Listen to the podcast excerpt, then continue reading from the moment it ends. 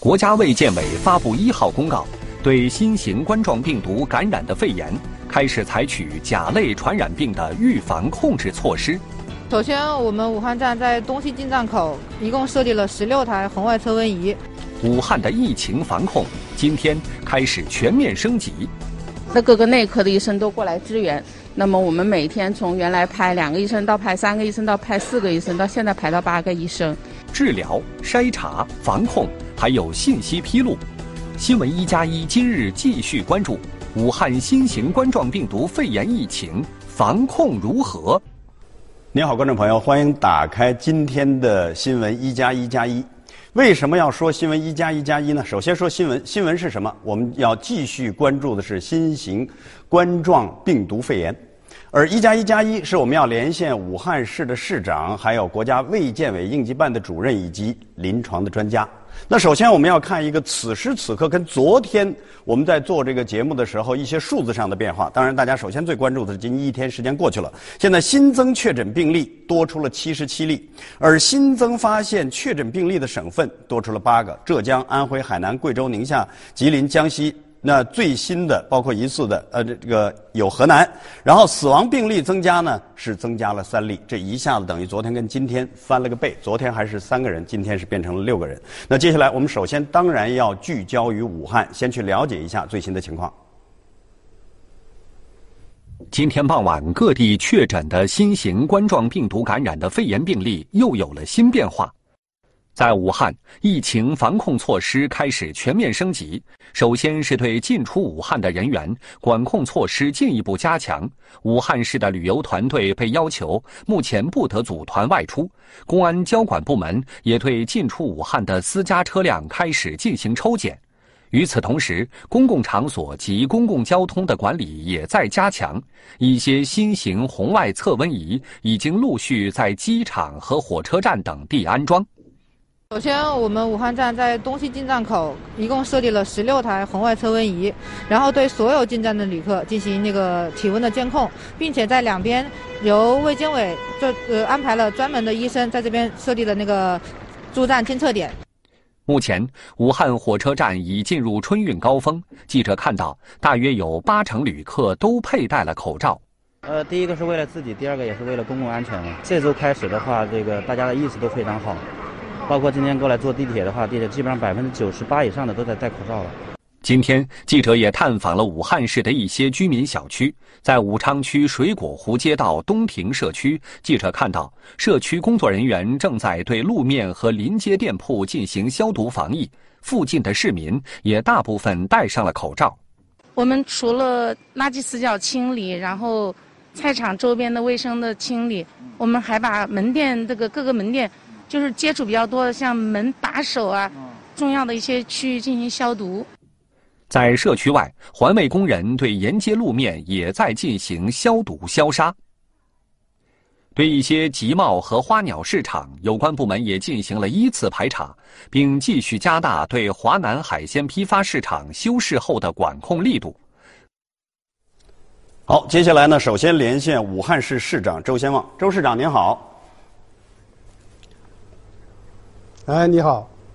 呃，大家普遍感觉到今天武汉市的这个针对新型冠状病毒的肺炎呢，防控是全面升级了。您觉得主要动作体现在哪几个？那么，这个新型冠状病毒性肺炎发生以后啊，国家非常重视，依法将这个病呢纳入了呃一类传染病管理，呃一类传染病定性。并实行了甲类传染病管理。那么有了这个呃规定以后呢，我们就对整个防控啊进行了全面的升级。那么升级以后，对我们的防控工作就是很有利的。嗯嗯，您觉得最主要的几个动作是什么？那么我们现在呢，首先要采取四集中啊，就是要集中患者，集中资源。集中专家对这些病人呢进行集中收治，啊，通过这个四集中，让治疗的效果更好，让交叉感染的可能性更小，让这些互相传播的这个途径呢，呃，通过这种方式，就能够得到啊一些阻断啊。目前我们正在围绕这个四季中来进行全面展开，特别是呢，我们正在推进一个七加七，就是我们市里面七家综合性的大医院，来托管七家这个小型的医院，把这个小型的医院变成肺科的专科医院，这样利用大医院的力量，利用小医院的病床，我们这就可以增加到四千多张病床。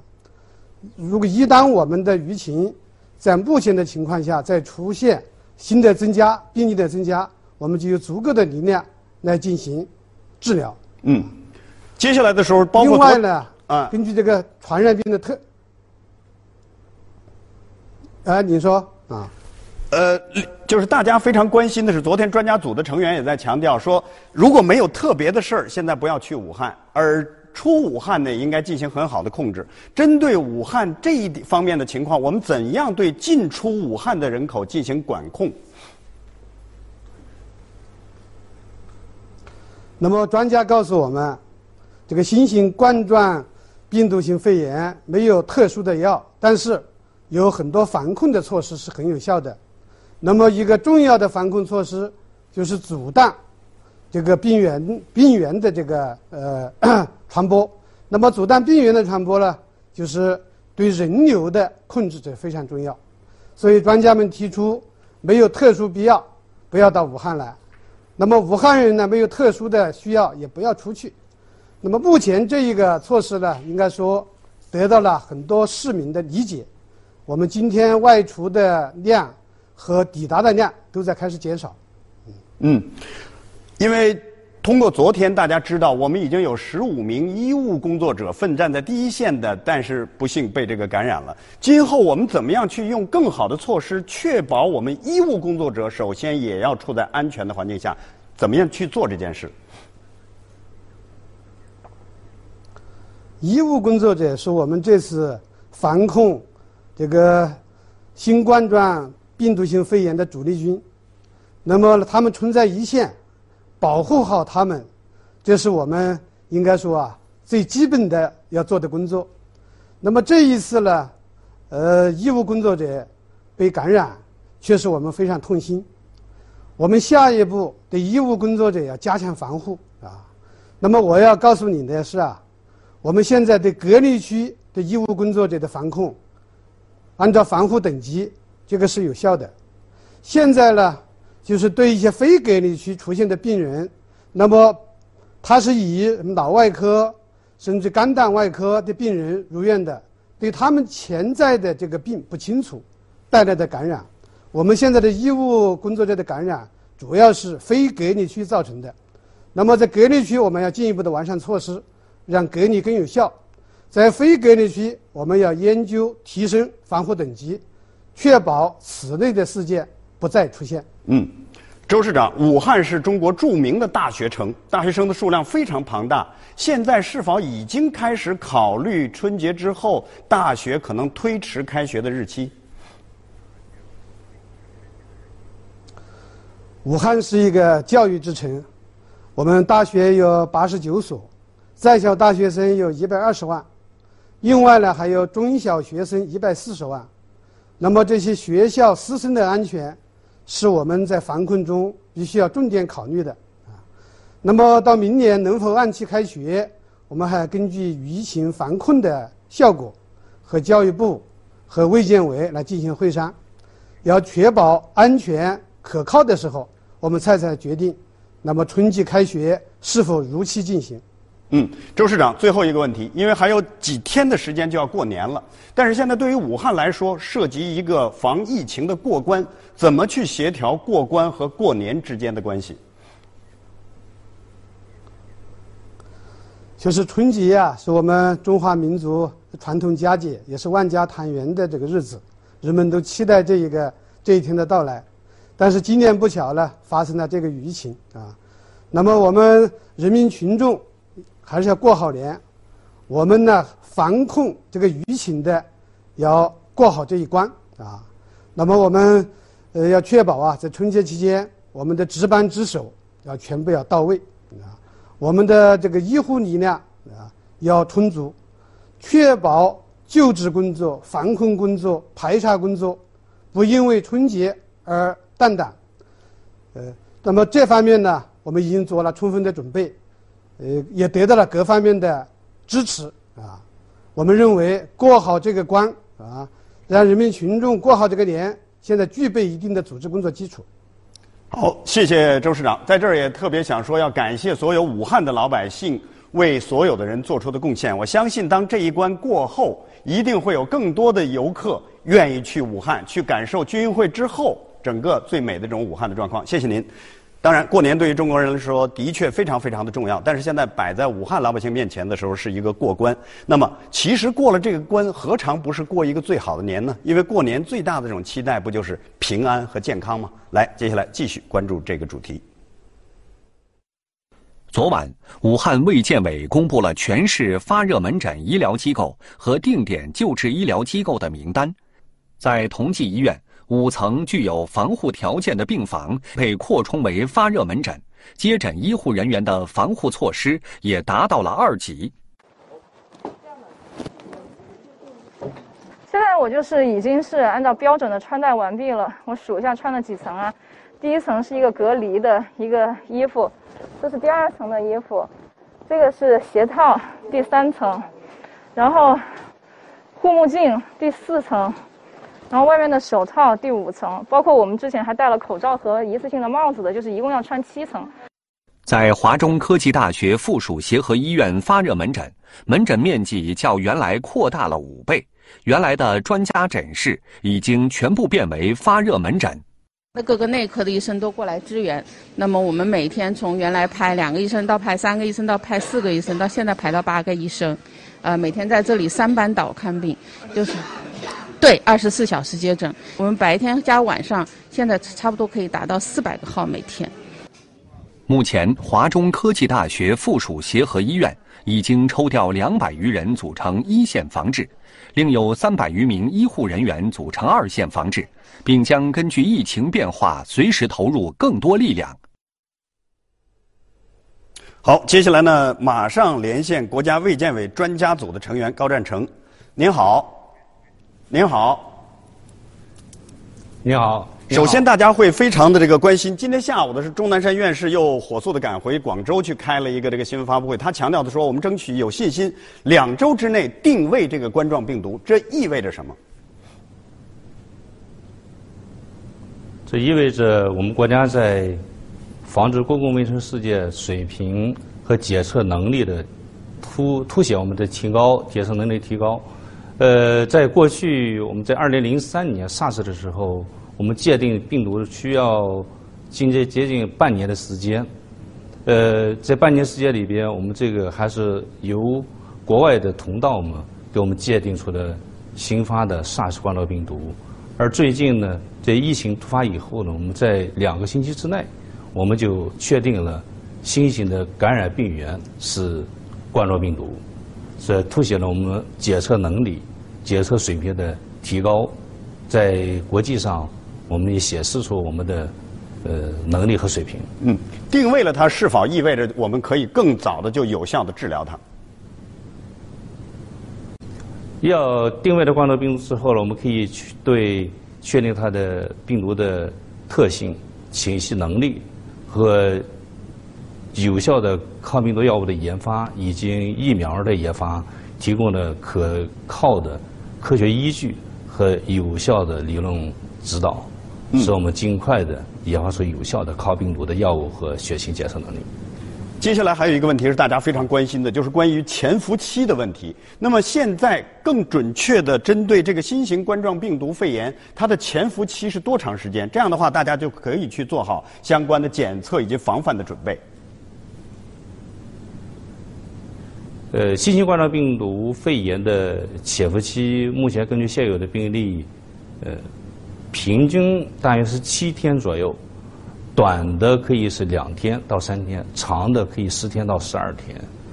这样我们可以对暴露有新型冠状病毒肺炎的病人，可以去呃确定一下发病的早期的症状和我们发病迟发的症状，这样有便于就医更好的去及早发现病情。嗯，我相信今天绝大多数的这个老百姓，包括在武汉之外的，因为也有很多的这种新发的这种病例在各个省出现。那么普通的百姓一定会去关心，我发生了什么样的情况，我一定要怀疑自己是不是感染上了，我要去做什么？那这个症状来说，您给我们的这个观众朋友介绍一下。呃，就目前现有的病例，对新型冠状病毒感染以后，它的症状往往是表现有呃低热，甚至于高热的现象。有的个别的病人，他体温并不表现为发烧很明显的发热，这是第一个。第二呢，这病人往往出现有干咳为主的症状，咳嗽、咳痰，甚至于咳浓痰的表现比较少。这些病人呢，在过了三五天之后，逐渐出现气短或者是胸闷，而且尤其在活动以后呢，这些症状在加重。呃，有些病人呢，就出现的情况就比较严重，可能就出现呼吸衰竭，甚至于呃休克等等的一些表现。这些病人呢，要是出现早期的这些症状呢，但凡是有低热的，或者是有高热的、有呼吸道症状的，要及时就医。尤其是对于有些病人。接触过类似症状的呃人群，或者是其他住院的患者，在没有防护的条件下出现这种症状，更应该及早的就医。非常感谢您给我们的观众朋友带来的解答，同时相信这几天您也特别的辛苦，一定也要注意自己的休息，谢谢。为什么要特别的跟专家说这样的一句话呢？因为在昨天我们的节目直播的过程中的时候，可能很多的观众朋友会看了的话，当时印象很深。即便像铁打的钟南山院士，中间也有几秒钟突然觉得啊，有一个事儿他可能想不起来了。当时好多人还觉得，哎呦，这是怎么了？其实当节目结束的时候，他跟我们在场的这个编导就说：“我实在是太累了。”没错，作为作为一个八十四岁的这个虽然铁打的一样，但依然是一个老人呢，从广州。高铁到武汉，再到北京开会，然后连线，然后今天又已经赶回广东，下午四点已经开了这个新闻发布会。想想看，这是一个什么样节奏的战士？但是想到他，我们可能也会多更多的信心。好，接下来我们要连线的是国家卫健委疾控局的副局长王斌，王局长您好。你好，严总你好。首先，现在在我这儿的这个 PPT 呢，有一个显示，就是我们今天的一号公告已经是依法把它纳入到了这个共和国传染病的防治法规定的乙类传染病采取甲类传染病的预防和控制措施。这意味着什么？这是否是在一个相对和平的时期，我们是最高等级的一种防控？呃，对，您说的非常对。呃，做出这样的一个决定呢，实际上我们也是呃依法来行政。那么是根据《传染病防治法》的这个相关规定，那么结合着目前就在现在这个阶段，我们对于这个新型冠状病毒感染这个肺炎的它的病原学、它的这个流行病学、临床特征等等特点的这样的一个认识呢，我们这个经过专家的反复的这个研究，也报请了这个国务院的同意。那么我们委里面呢，决定将这个新型冠状病毒的这个肺炎纳入法定传染病的乙类管理，呃。这个采取甲类传染病的预防控制措施，那么这样的一个呃措施呢，实际上就是乙类甲管。那么这样的这个办法呢，实际上呢，就是把这个我们现在新发现的这样的一个传染病，呼吸道传染病纳入法定传染病的管理。